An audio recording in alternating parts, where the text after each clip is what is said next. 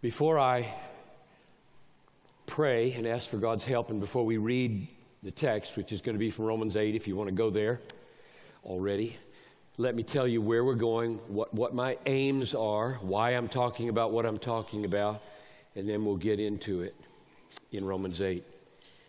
My goal is to help you who are born of God know that you are children of God.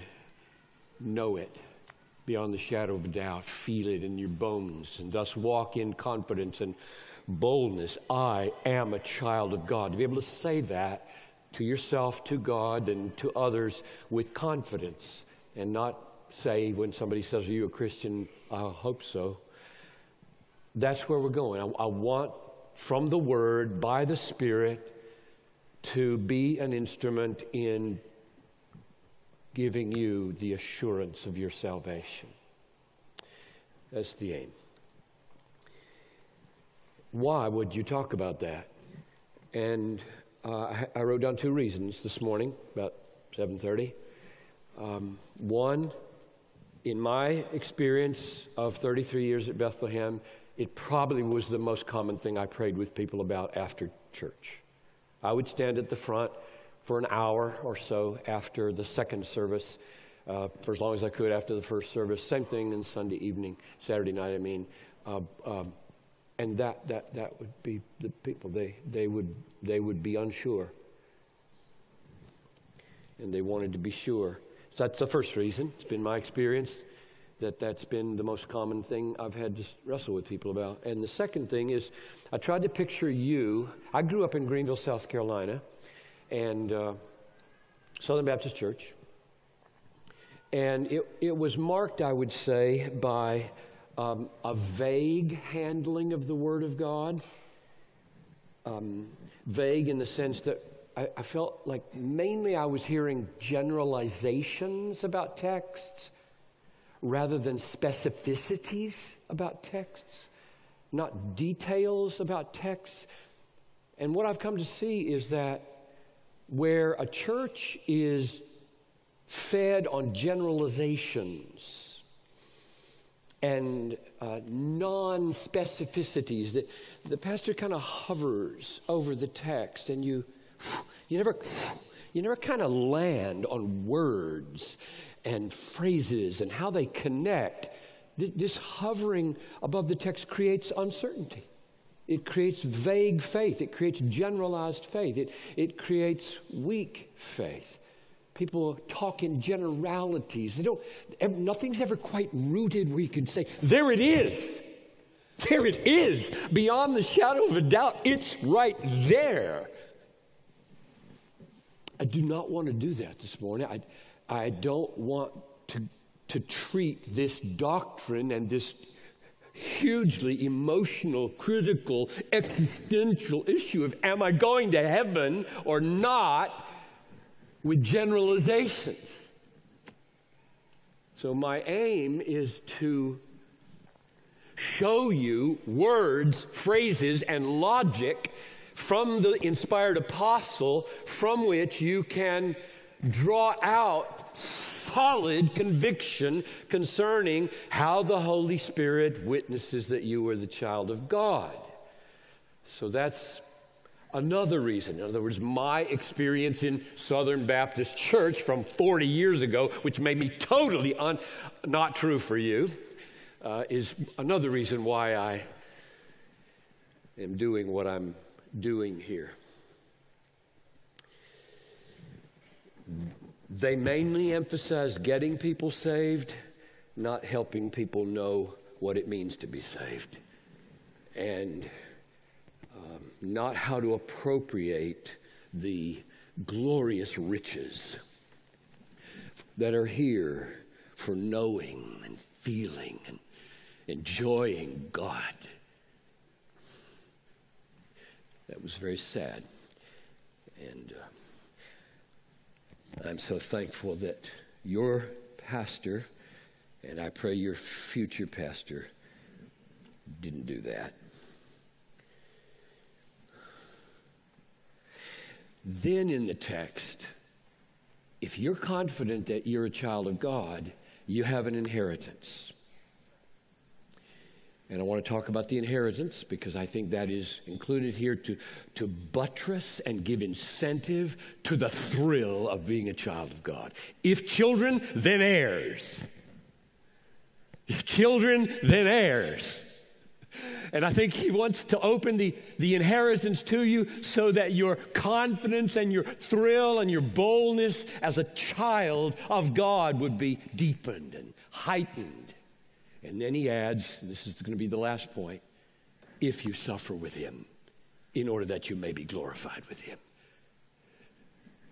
If you are taught, which you haven't been, but if you somewhere have been taught that to be a child of God is to have a great inheritance and that you don't have to walk through sufferings to get there. You're going to come into crisis. Because the text says you only get there through suffering. That's what the text says.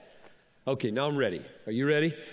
Romans 8, chapter, uh, Romans chapter 8, verses 12 through 18. Okay? These are specific verses with specific words and specific logical connectors, then you need to see them. Let's just read it, then I'm going to pray, and then I guess I better turn to it if I'm going to read it. So then, brothers, we are debtors not to the flesh, to live according to the flesh. For, gives a reason, if you live according to the flesh, you will die. Now, that death means perish. That's more than physical death because everybody dies physically. This is a special kind of group people that don't put to death the deeds of the body. If you live according to the flesh, you will die. But if you live, if, if by the Spirit you put to death the deeds of the body, you will live. And that's, an, that's big live. Be, live with a capital L. Forever. For, another argument, for all who are led by the Spirit are the sons of God. That's going to be the main thing we wrestle with right there. For all who are led by the Spirit of God are the sons of God. For we must give an account for every because clause in order to profit spiritually from the preciousness of inspired logic. For you did not receive the spirit of slavery to fall back into fear, but you have received the spirit of adoption as sons by which we cry, Abba, Father. The Spirit Himself bears witness with our spirit that we are the children of God. How does he do that? Is the question.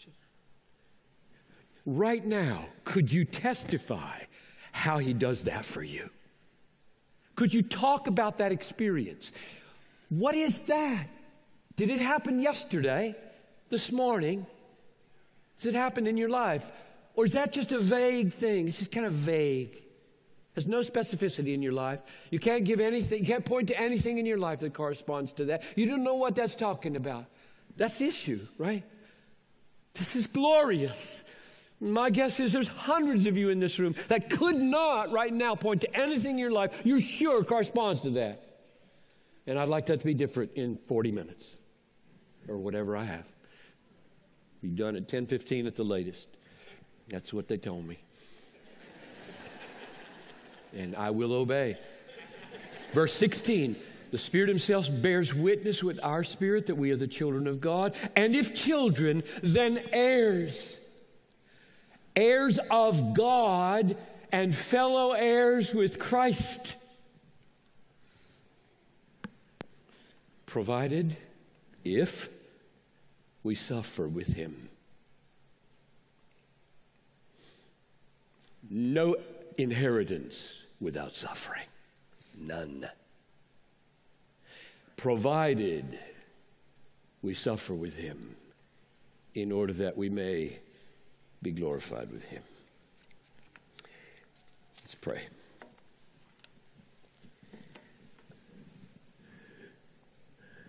Father, the work of the Spirit in granting the assurance that we are the children of God is a supernatural work that I cannot make happen. But you did not put these verses in the Bible for nothing. They are meant to be instruments in the hands of the Holy Spirit to give to this people the sweetness of this experience. And I pray that it would. The text by the Spirit would work assurance for the children of God. I ask this in Jesus' name. Amen. Verse 16. The Holy Spirit Himself testifies, bears witness with our spirit that we are the children of God. Look back at verse 9. You are not in the flesh, but in the Spirit, if in fact the Spirit of God dwells in you. Anyone who does not have the Spirit of Christ does not belong to him.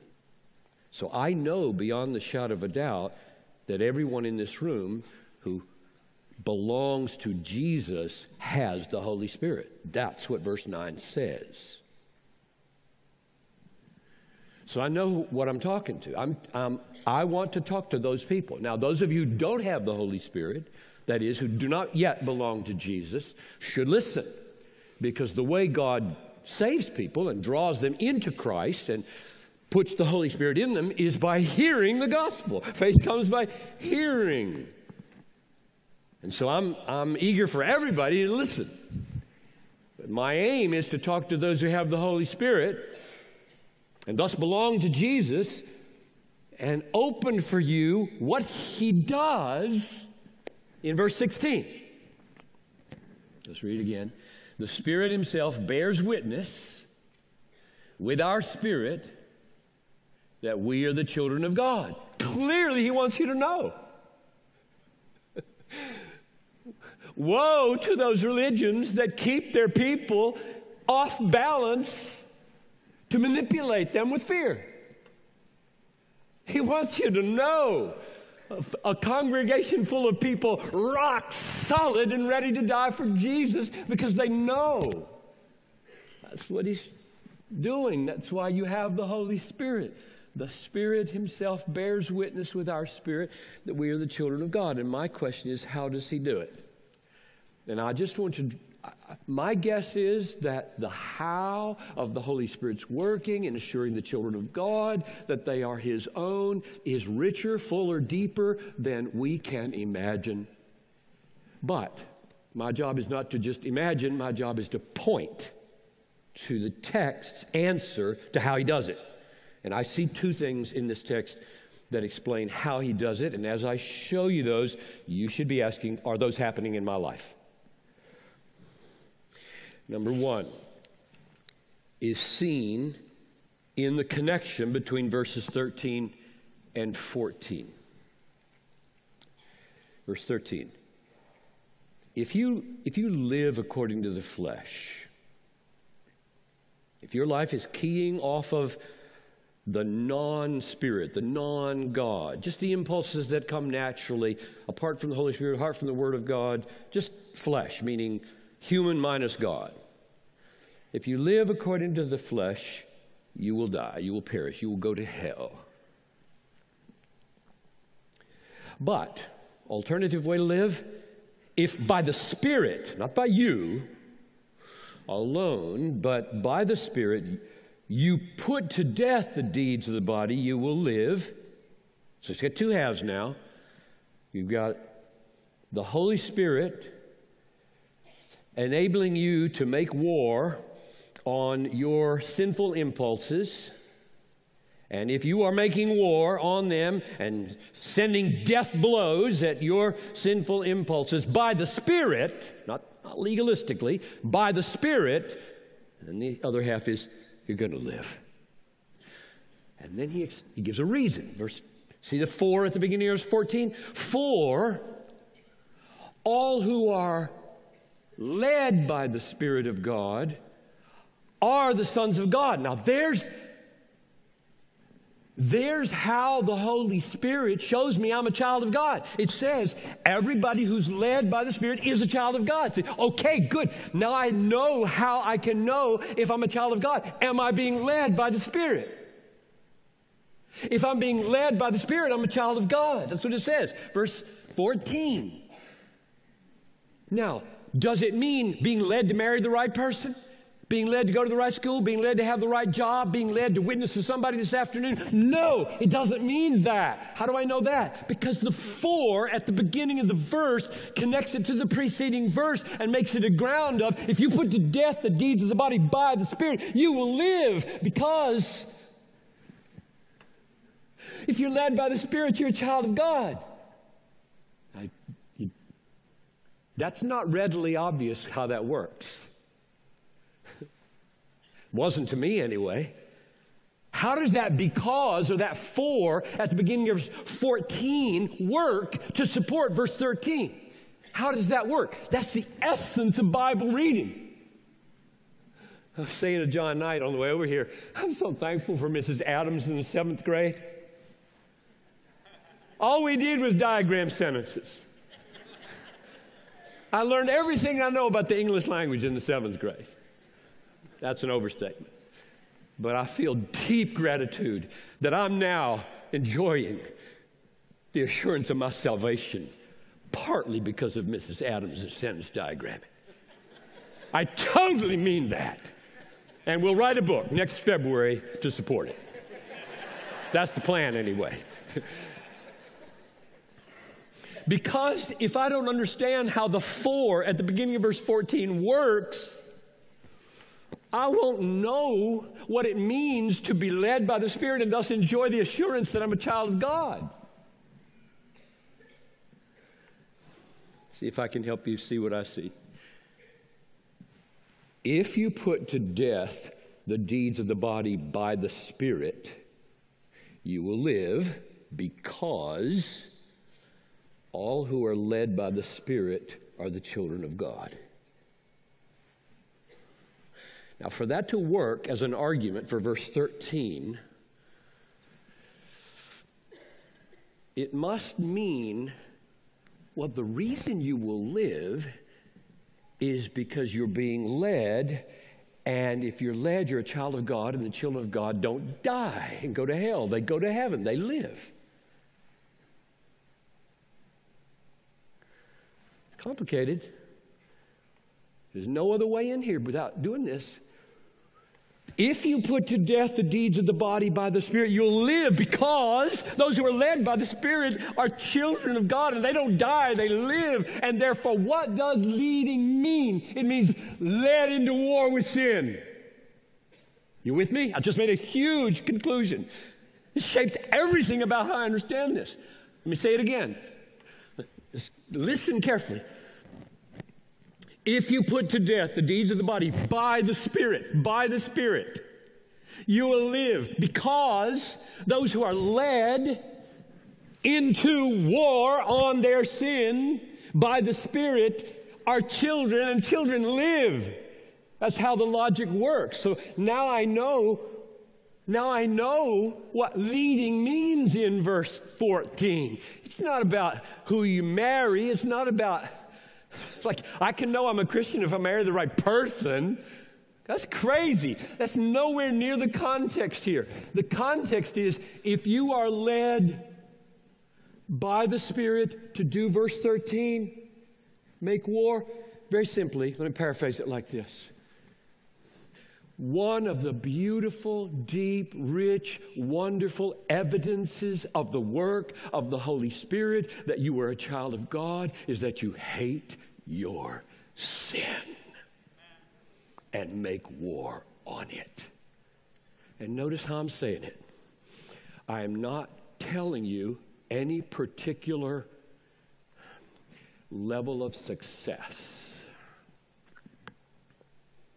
I checked again in the Greek this morning. These are present tenses in verse 13 meaning ongoing, continuous action. If you live according to the flesh, you'll die. Meaning, if you keep on, just settle in there, make peace with your flesh, live according to the devil, you're going to go to hell. But if by the Spirit you are continually putting to death the deeds of the body, you will live forever. Because those who are led to do that are the children of God. That's the argument. So, my first answer to the question, how does the Holy Spirit testify to you? You know what? You know what witnessing, bear witness in a courtroom, what does a witness do? He gives evidence. He might have been there at the crime scene and I saw it. Or he might have been some expert in uh, uh, DNA. And he's just testifying in the courtroom that if this is that and this is that, then this is that. And the jury is supposed to put all that together. Well, the Holy Spirit is giving evidences that you are the child of God. And the first evidence I'm pointing to is you make war on your sin. Notice I'm not saying you make war on other people's sin. like, what's happened to America? I hate all this liberal stuff that's going on in America. I'm, and I know I'm a Christian because I got my back up about this. Well, not necessarily. You better get your back up about your attitude towards your wife. You better get your back up about your sloth as a dad. You better get your back up about your lust and your pornography and about your lying and about your cheating. And you, get you better be your issue. The mark of the presence of the Holy Spirit in your life, showing you're a child of God, is that you hate your sin more than you hate other people's sin. How are you doing? I mean, this is not hard. John Piper looks in the mirror, and I know I'm a sinner. Praise God, I hate that sight. Praise God, I hate that sight. I'm a Christian. Isn't that horrible and wonderful? To know you're a Christian, you have to know how bad you are and hate it and turn and by the Spirit make war on your sin. That's evidence or testimony number one. The Spirit bears witness that we are the children of God by leading us, that's verse 14, into war, killing on our sin, our own sin, verse 13, and thus a clear mark that rises up in my heart and testifies to me you're saved. You hate your sin and are taking steps to kill it. That's sweet news to me. Of course, if you love your sin and have no intention of making war on it, you don't have any assurance. I'm not, I'm not going to make this easy. This is reality. We're talking about reality here. In a sense, that's the easiest thing in the world to know I'm a crappy person. Sorry about that. My wife will scold me now. It's, it's, it's easy to know how horrible you are if, if you are willing.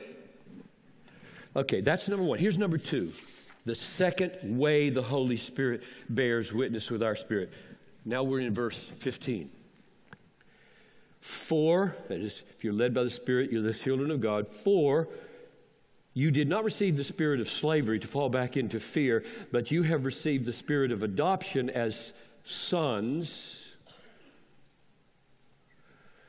by whom, that whom is the Spirit, by whom we cry, Abba, Father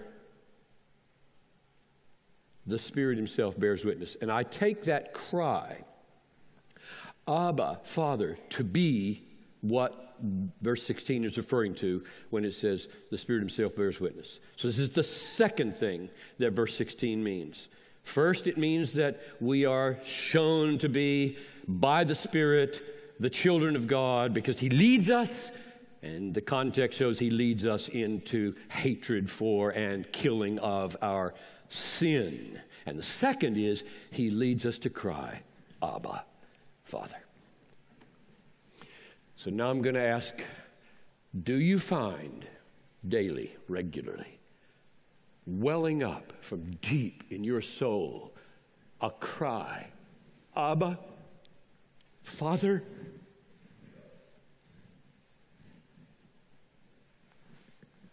You're a Christian. That's the Holy Spirit talking. Now, to which skeptics should respond, and I'm one. You can program a computer to say, Abba, Father.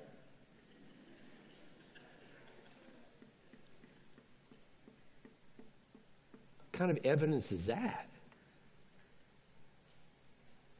Don't mock the Bible, Piper. But do ask serious questions. If you don't understand it, ask.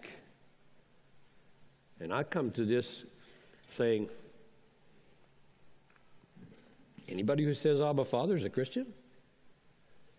Well, no, that's not what it says. Not quite. There are two clues for me here why it's not that cheap. Clue number one is the word Abba. Don't you think Paul's intention, he could have just said Father. Why put that Aramaic, uh, tender, intimate, sweet, daddy like word at the front of the word Father? Why, why do that? Because that's what he means for you to know in your heart. Do you know that? In other words, is that what's coming up? Daddy? Daddy? And the second clue is the word cry. He could have said say, program the computer to say. You can't pro- program a computer to cry. I think the word cry, krodzomai, is intended to carry an emotional authenticity and depth and sincerity and earnestness. So now I'm asking the question again Does there rise up from within you an earnest, sincere, intense, longing expression, not just to some vague father figure, but to daddy? I need you. I love you. Help me. I pictured this morning you had a, say, you have a 30 year old son. Dad, it's you, Dad, Dad, and you. You have a 30 year old son who's left the home, left the faith, left everything prodigal like, and he's dying of cancer in the hospital. You haven't seen him for 10 years. And you hear, and you go to see him.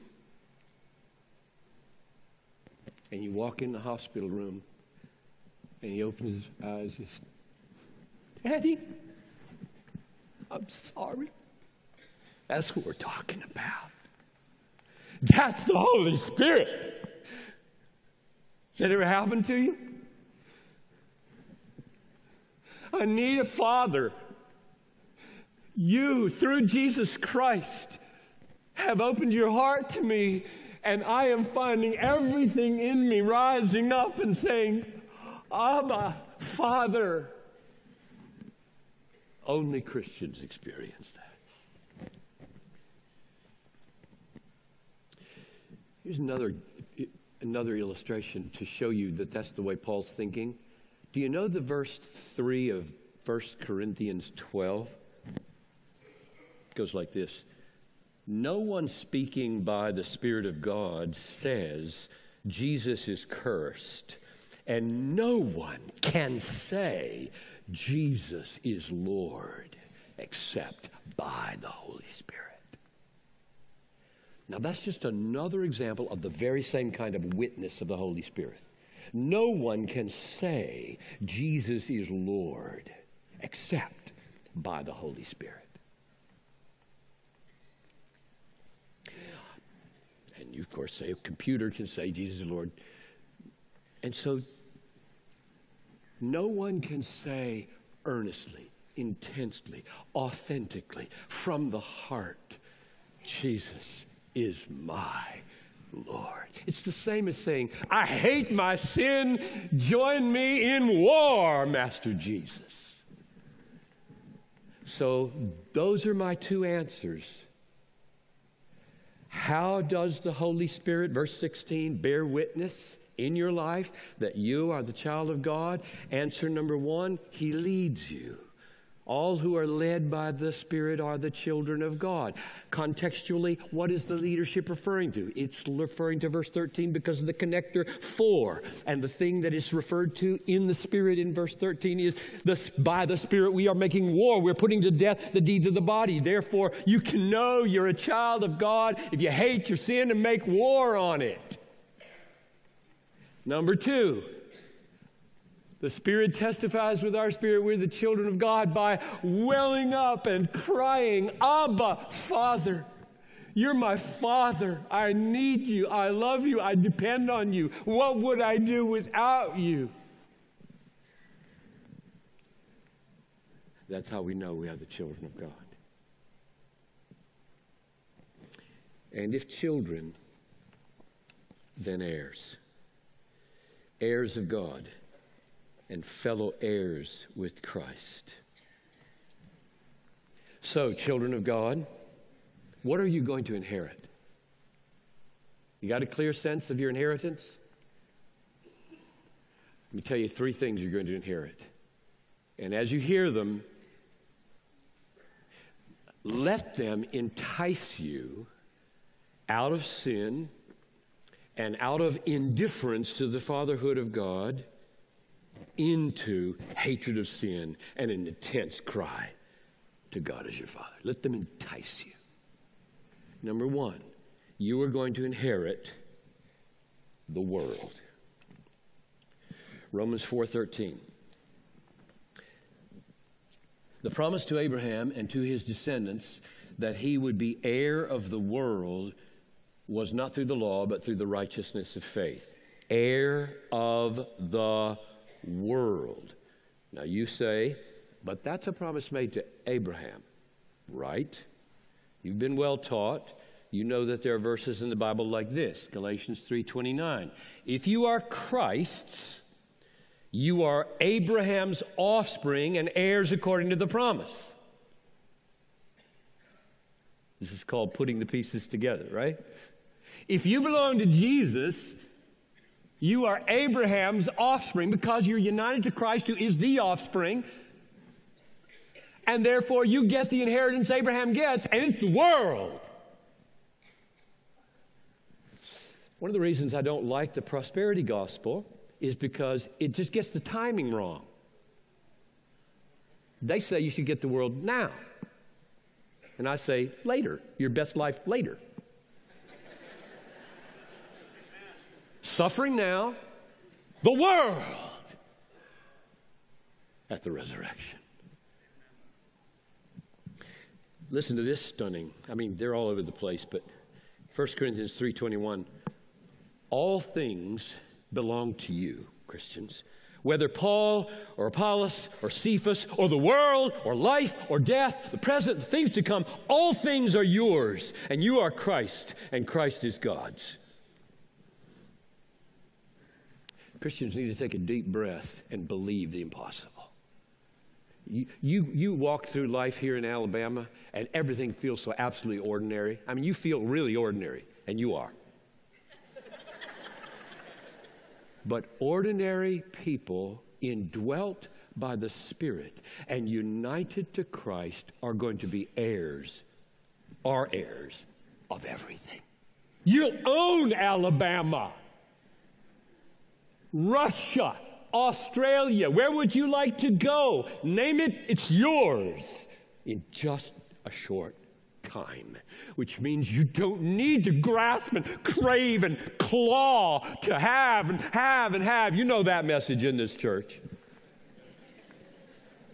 But oh, that you would feel the unspeakable wonder of this inheritance because it will make you enjoy being a child of God and it will heighten and deepen your boldness and your readiness to speak and suffer anytime, here or anywhere that you need to.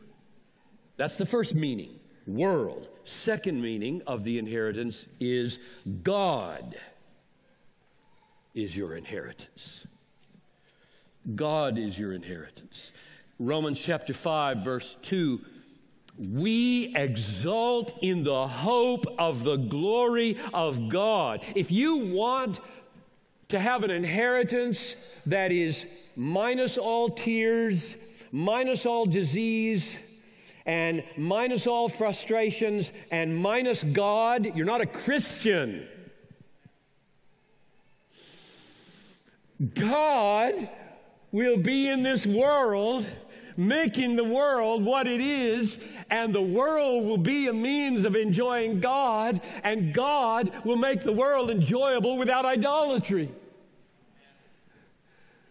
He's the key to everything. And so it says in 5 2, we exult in the hope of the glory of God. And if you say, well, maybe the glory of God and God are different things, and so it's really glory and not God that who's our inheritance, I just say keep reading down to verse 11, chapter 5.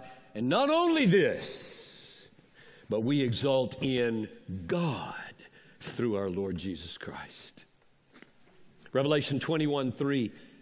Behold, the dwelling place of God is with man he will dwell with them and they will be his people, and God himself will be with them as their God. Psalm 73 25. Whom have I in heaven but you? And there's nothing on earth I desire besides you. My flesh and my heart may fail, but you are the strength of my heart and my portion forever.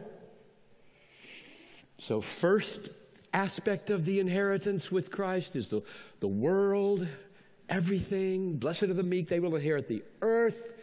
And the second aspect is God Himself will be there as the capstone of all our pleasures. I mean, you know, don't you, that even though sin tells you that you find most pleasure in stuff, you don't. You don't. People persons. You, you are a personal soul. And persons and relationships are where you find most deep satisfaction. And God is that person for which we are made to enjoy. And the third and last thing I'll mention about the inheritance is that you will have, as part of your inheritance, a glorified body.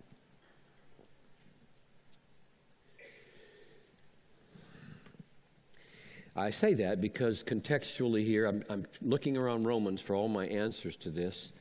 And f- just a few verses down, you read verse 23. Not only the creation, but we ourselves who have the first fruits of the Spirit groan inwardly as we wait eagerly for adoption as sons, the redemption of our bodies. That's why I'm not a prosperity, health, wealth, and prosperity person. I'm waiting for that. I'm waiting. He's 69 years old, the waiting gets more intense, right? You lose and you lose and you lose. It's, it's just physically downhill from here. Doesn't, doesn't matter how much I jog, how far I bike, how many of these I do. I'm not bulking up.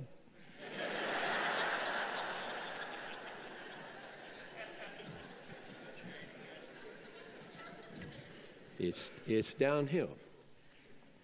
And John, I read again this morning. The body is sown in weakness, it is raised in glory, power. And that's, I mean, visit a nursing home if you're naive, all right? It's sown in weakness, it's sown in dishonor. Catheters everywhere, diapers curled up. You want to say, God, these are your children. And he said, I know they're my children. And just a few days out, glory with a new body. A new body that, according to Jesus, will shine so bright like the sun, we will be tempted to worship those old ladies in the nursing home. Yes, we will. They will shine with such queen like brightness in the kingdom with their new bodies someday that we will marvel. And by the way, they will remember your visits. And thank you.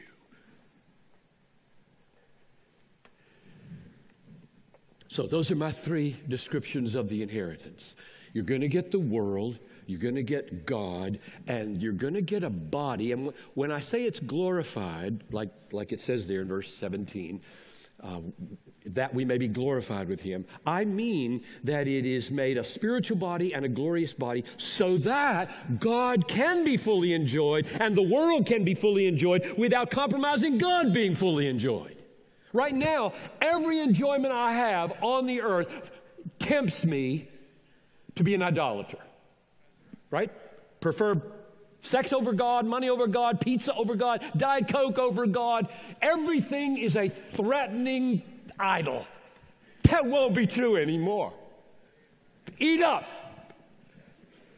There's no idolatry in the kingdom, not even the slightest temptation toward it. Every bite you take will be worship. But you need a new body for that. New brains, new eyes, new ears, new everything. You're going to be remade for that. And you will be. So, those, that is the inheritance. Last question. Verse 17.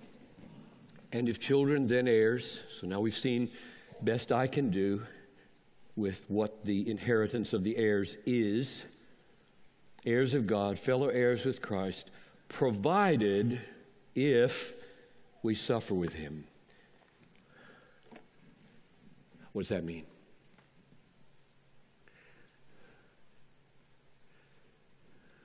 Read you a few passages that you're familiar with. Luke 9:23 if anyone would come after me let him deny himself and take up his cross and follow me. So if you want to follow Jesus, it involves cross bearing. 2 Timothy 3:12 Indeed all who desire to live a godly life in Christ Jesus will be persecuted. Hebrews 12:6 The Lord disciplines those excuse me those whom he loves and chastises every son that he receives chastises every son that he receives. It is for discipline that you have to endure. God is treating you as sons. 1 Peter 4:13 to the degree that you share the sufferings of Christ keep on rejoicing so that also at the revelation of his glory you may rejoice. Here's here's the question I ask. So Paul, are you saying I got to get some persecution to go to heaven?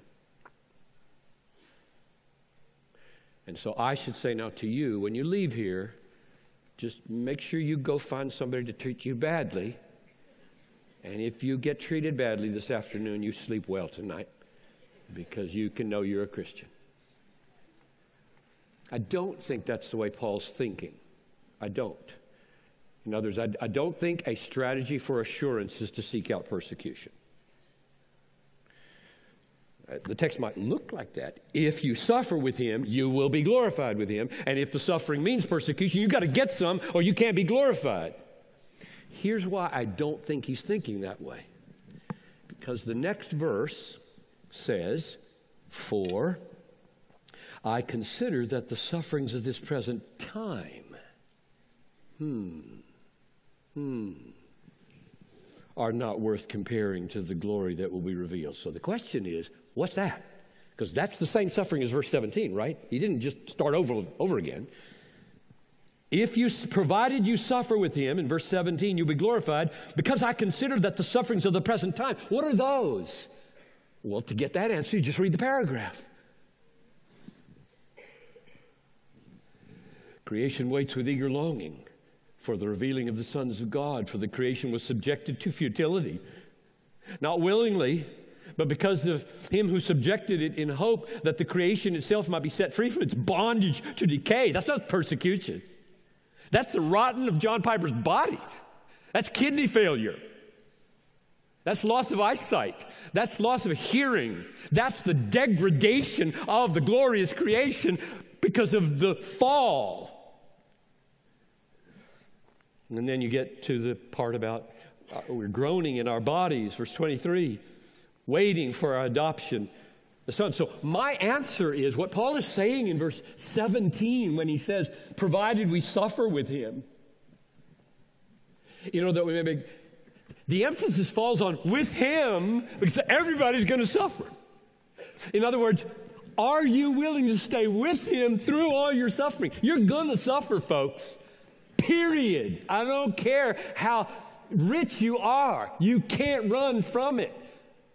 You're going to suffer. The question is will you do it with Him? Will all your suffering be sanctified by the conscious confidence? This, for me, is discipline from my Father to knock all the props of self reliance out from under my life so that I lean wholly on Him. That was my answer to the question why would He do this? Why would He make suffering the necessary path to the inheritance? And here's the reason because if we fallen people were not brought into trial after trial after trial, I would fall ever more deeply in love with the eases and comforts and, and prosperity and delights physically of my life and forget God. That's why. He knows us. He, he's a father. He disciplines all of his children. He knows a therapy that you need in order to make it to the inheritance. And the therapy is different for everybody. John Piper's suffering regimen is different from yours. I don't like mine. But I do not get angry at my God. I have a doctor who must break my leg to save me or amputate it because it's got cancer. And I love my surgeon. I love him because he loves me far more than I love myself. So, yes, if we suffer with him, if we don't shake our fist in his face and say, I'm out of here if this is the way you treat your children, I'm out of here. If you say that, you're gone. It's over. But if you say, Father, Daddy, I hate my sin more than I hate losing these pleasures. Have at me, Daddy, surgeon, Daddy. Then you can know. Let's pray. Father in heaven, grant, I pray, that there would fall upon this people a great hatred for their own sin that humbles them deeply and sweetens their experience of the Holy Spirit, without which they could not hate their sin. And then grant, I pray, oh God, grant that there would rise up within every born again heart in this room an affectionate cry Daddy, thank you for Christ. Thank you for my regimen. I love you. I need you, Father. And assure us of our inheritance the world, yourself, a new body, and thus.